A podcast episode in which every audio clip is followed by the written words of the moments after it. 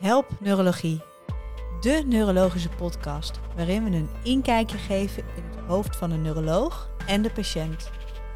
Hoe pak je die neurologische problemen eigenlijk aan? In deze podcast nemen we jullie mee in hoe de neuroloog casuïstiek in de praktijk aanpakt. Hallo allemaal, leuk dat jullie luisteren. Ik zit hier samen met Arnoud, ik ben Lineke en wij hebben deze podcastserie gemaakt om beginnende co-assistenten een klein beetje op weg te helpen bij het neurologisch beredeneren.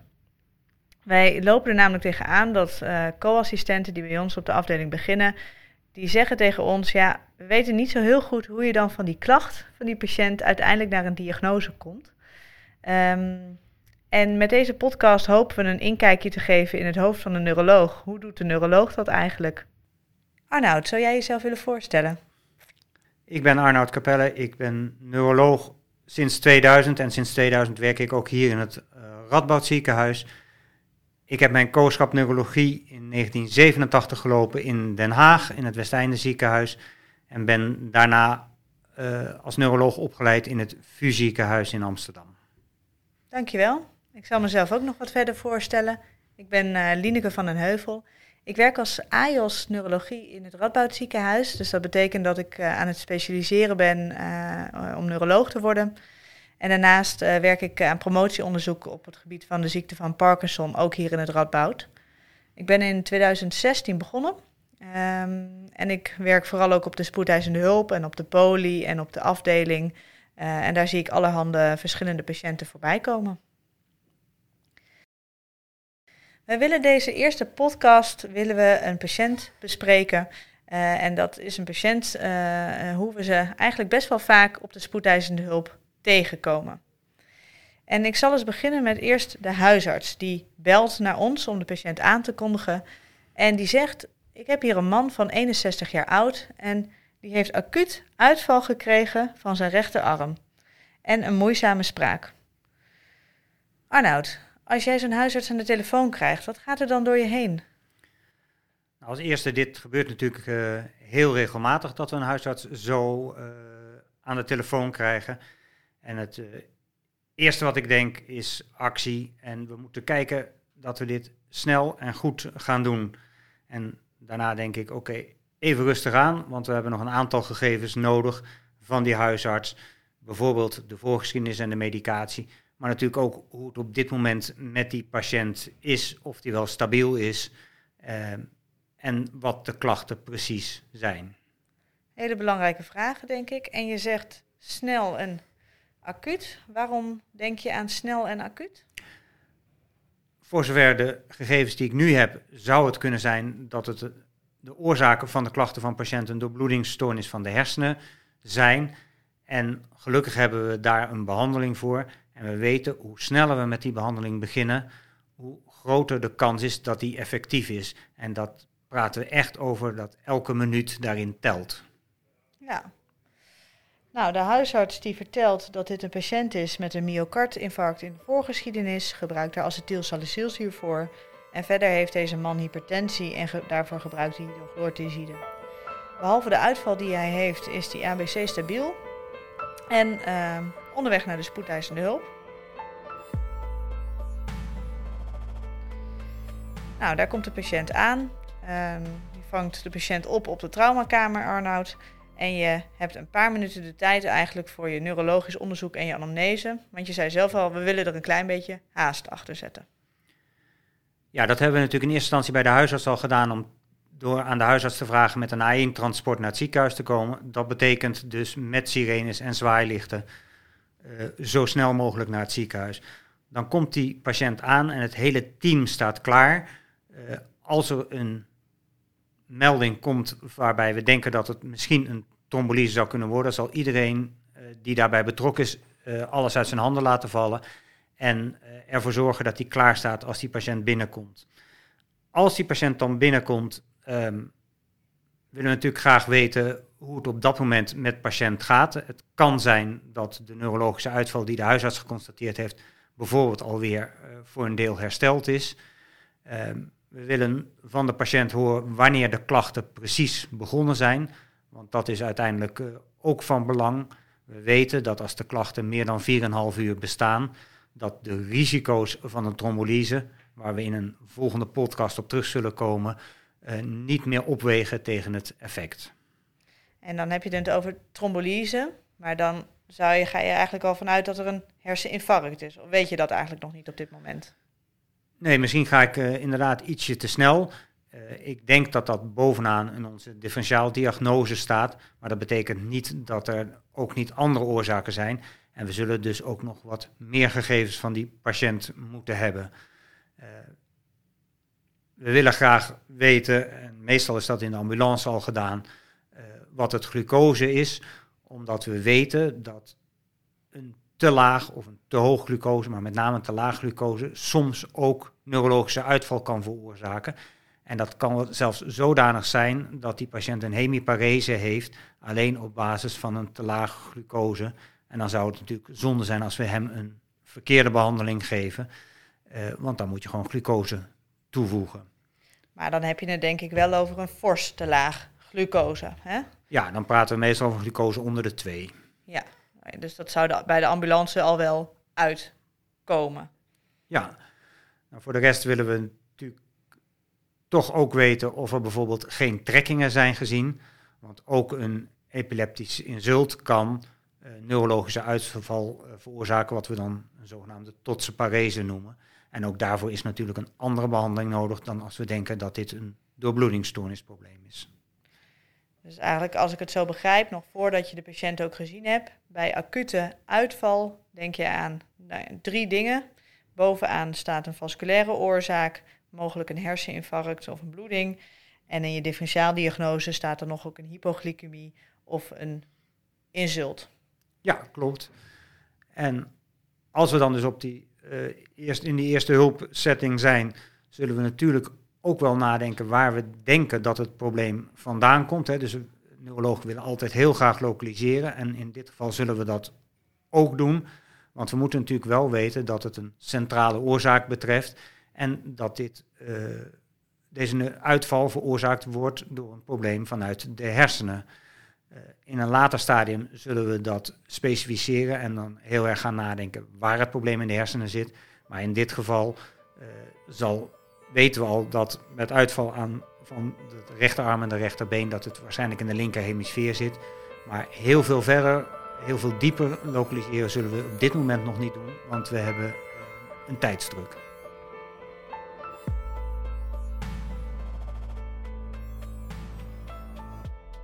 Nou, zei je inderdaad al, nou, rechterarm, rechterbeen, dus dat zal in de linker hemisfeer zijn. Nou heeft die patiënt ook een moeizame spraak. Hoe ga je dat lokaliseren? Spraak is een best wel breed begrip. We moeten een onderscheid maken tussen te onduidelijk praten, dat je de woorden uh, onduidelijk uitspreekt, wat wij dan een dysartrie noemen, en het probleem dat je niet op de woorden kan komen en dat je geen goede zinnen kan maken, want dan praten we over fatische stoornissen. Maar in dit geval kan het heel goed zijn dat deze patiënt onduidelijk spreekt, omdat hij ook een faciale parese heeft. Dus dat is eigenlijk het verschil tussen een probleem van de spraak of een verschil van de taal. Ja, dus er is een duidelijk, het is voor de neuroloog van belang of het probleem een dysartrie is, dus een probleem van het uitspreken, of dat het een afasie betreft, waarbij je wel weet wat je wil zeggen, maar dat je die woorden niet kan vormen. Ja. Nou heb je bij de patiënt een aantal vragen gesteld die vooral gericht zijn op het stellen van de differentiaaldiagnose. Maar je zei net ook al van, nou mogelijk komt die patiënt voor een behandeling in aanmerking. Zijn er ook vragen die je alvast zou stellen om te kijken of die behandeling wel of niet een optie zou zijn? Ja, want we praten vrij makkelijk nu over zo'n behandeling, maar uh, het is een risicovolle behandeling en daarmee moet je heel goed nadenken of er geen contra-indicaties zijn. En die contra-indicaties betreffen vooral het risico op een bloeding in het lichaam. Want wat je doet met een trombolyse is dat je de eh, stolling vrijwel plat legt. Dus als de kans op bijvoorbeeld een hersenbloeding uh, groot is, en dat kan zijn doordat de tensie heel hoog is, boven, wij houden als grens aan 185 over 110, als een patiënt te weinig trombocyten heeft, of als hij al antistolling gebruikt, en dan hebben we het niet over plaatjesremming, maar dan hebben we het over vitamine K-antagonisten of een NOAC. En dat is ook een contraindicatie. En we kijken dus altijd naar de INR. En als de INR boven de 1,7 is, is dat een reden om deze patiënt niet te trombolyseren. Dan kan een bloeding natuurlijk ook nog ergens anders in het lichaam optreden, want we leggen systemisch de stolling plat. Dus je moet wel weten dat als een patiënt bijvoorbeeld net geopereerd is, als die een uh, urogenitale bloeding gehad heeft de afgelopen drie weken, dat uh, dat een reden kan zijn om ook niet te trombolyseren. En dan vergeet ik nog even dat ook een eerder CVA, een groot CVA, in de afgelopen drie maanden een reden kan zijn om niet te trombolyseren, omdat de, de kans dat je in dat infarct een bloeding krijgt te groot is.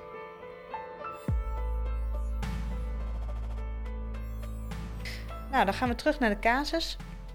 Deze man die, uh, is dus 61 jaar oud, bekend met een myocardinfarct en hypertensie en gebruikt acetylsalicylzuur en hydrochloorthiazide. Uh, dit is een man die rookt. Familieanamnese is positief voor hart- en vaatziekten. En de anamnese is dat die meneer sinds één uur zwakte heeft van zijn rechterarm en zijn rechterhand. En hij loopt ook moeizaam, omdat zijn rechterbeen ook niet goed meegaat. Nou heb je neurologisch onderzoek uitgevoerd en dan zie jij rechts globaal een MRC3. Uh, sensibiliteit rechts is verminderd en je ziet een centrale faciale sparese rechts en een dysartrie. Symmetrisch zijn, de reflexen zijn symmetrisch, maar rechts is er een voedselreflex volgens Babinski. Je hebt geen andere uitval gezien. Waar zou je dat lokaliseren? Nou, met lokaliseren denken we altijd in eerste instantie: is dit centraal zenuwstelselproblematiek of is het perifeer zenuwstelsel? Um, in dit geval denk ik aan een centraal zenuwstelselprobleem, omdat zowel het rechterarm als het rechterbeen zijn aangedaan. En dat die patiënt een voedselreflex volgens Babinski heeft. En daarbij heeft hij ook nog een centrale faciale sparese. Dus ik denk dat het een centraal probleem is.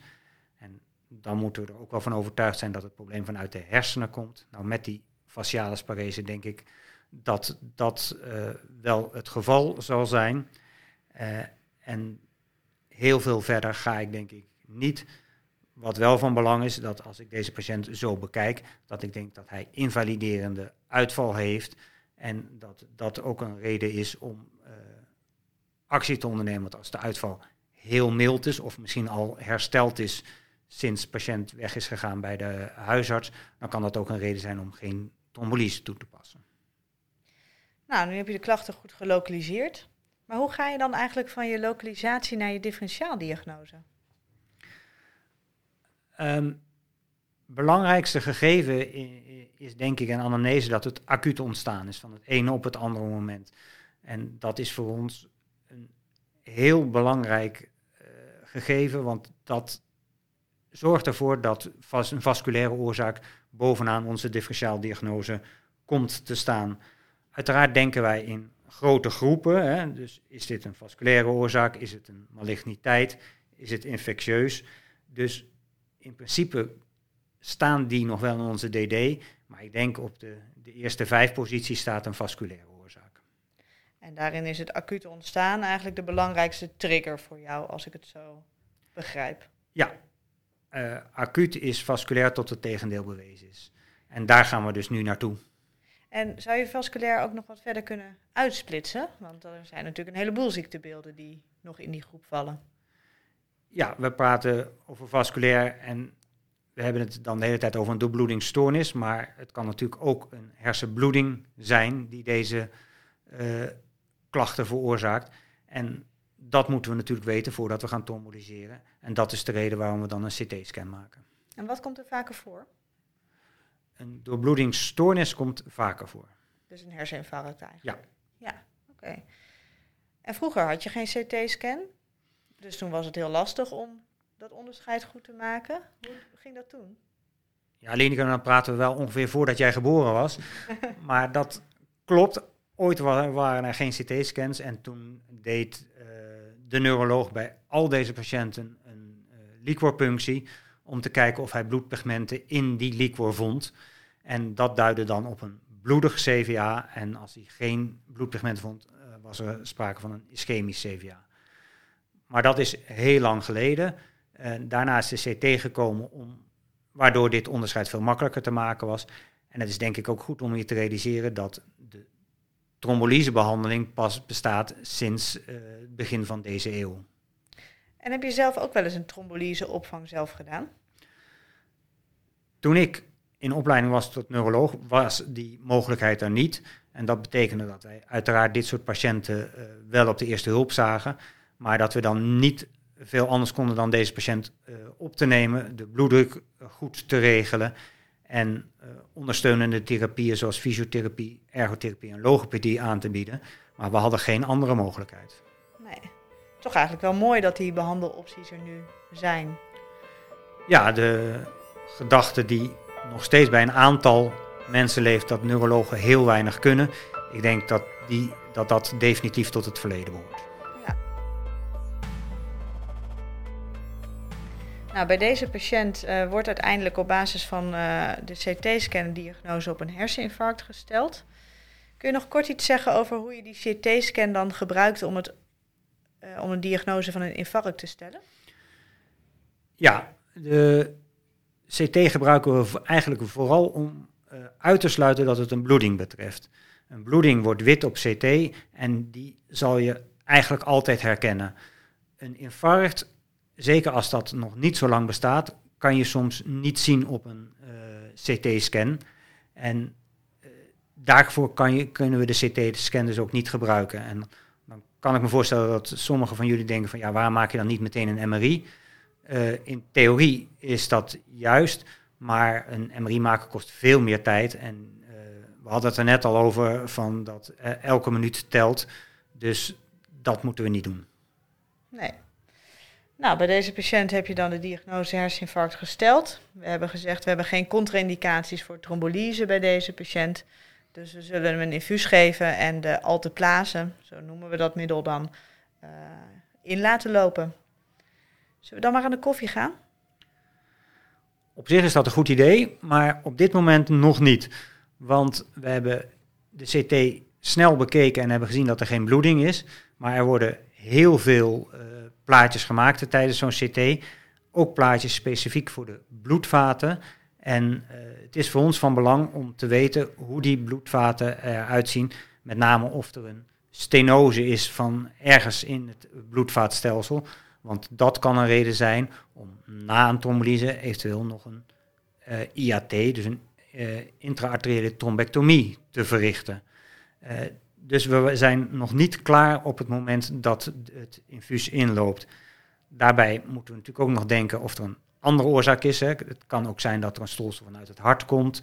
Ehm, maar dat is in deze acute fase niet het belangrijkste. Bloedvaten is wel belangrijk, omdat dat consequenties kan hebben en dat we dan daar direct na de trombolyse nog iets aan gaan doen. Dus je hebt eigenlijk twee behandelingen die mogelijk zijn in het acute moment. Je hebt de intraveneuze trombolyse, waarbij je via het infuus veneus ja, hele sterke bloedverdunners toedient eigenlijk. En dan heb je nog een andere behandeling waarin je echt kijkt of de vaten open zijn om te kijken of je nog via de bloedvaten, de arteriën, een stolsel eruit zou kunnen halen. En dan heb je het over een intraarteriële trombectomie. Ja, daar gaan we de volgende podcast uh, uitgebreider op in. Maar dat behoort uh, ja, tot de mogelijkheden. En dat is ook een nieuwe behandeling. Doen we nog niet zo heel lang. Maar daar zien we uh, met regelmaat successen van. En veel ontwikkelingen op dat gebied ook, kan ik me zo voorstellen. Zeker, zeker. Ja. Nou, mooi. Dankjewel Arnoud voor de toelichting om nou, ons te vertellen hoe jij van de klacht van de patiënt naar uiteindelijk de diagnose en de behandeling gaat. Uh, dus samenvattend hebben we een patiënt met acute uitval en je zei, nou, acute uitval is een vasculaire oorzaak tot het tegendeel bewezen is. En dan gebruiken we de CT-scan ook om te kijken of we nou een hersenbloeding hebben of een herseninfarct. Maar bij een herseninfarct, wat ook verreweg vaker voorkomt, heb je nog acute behandelmogelijkheden. En omdat elke minuut waarop de hersenen te weinig zuurstof krijgen, zenuwcellen afsterven, telt elke minuut en maak je haast hierbij. Vat ik dat goed samen? Ja, denk ik wel. Uh, en haast betekent niet onnauwkeurig. We werken heel nauwgezet volgens een protocol, maar uh, de snelheid uh, moet erin blijven. dankjewel. We hopen dat jullie het leerzaam vonden en dat het jullie een klein beetje helpt om nou ja, te snappen wat er in het hoofd van een neuroloog omgaat. Wij willen in de volgende podcast wat verder ingaan op de behandeling van het acute herseninfarct, dus de intraveneuze trombolyse en de intraarteriële trombectomie. En wat precies de risico's zijn en wat de contra-indicaties zijn. Uh, en in volgende series van deze podcast zullen we ook andere neurologische klachten aan bod laten komen, zoals duizeligheid, hoofdpijn of uitstralende pijn in het been. Als jullie feedback hebben op deze podcast, horen we dat natuurlijk heel graag. We zijn altijd in uh, voor verbetering. En dat kunnen jullie mailen op podcastneurologie.gmail.com. Arnoud, dankjewel. Graag gedaan en tot de volgende keer.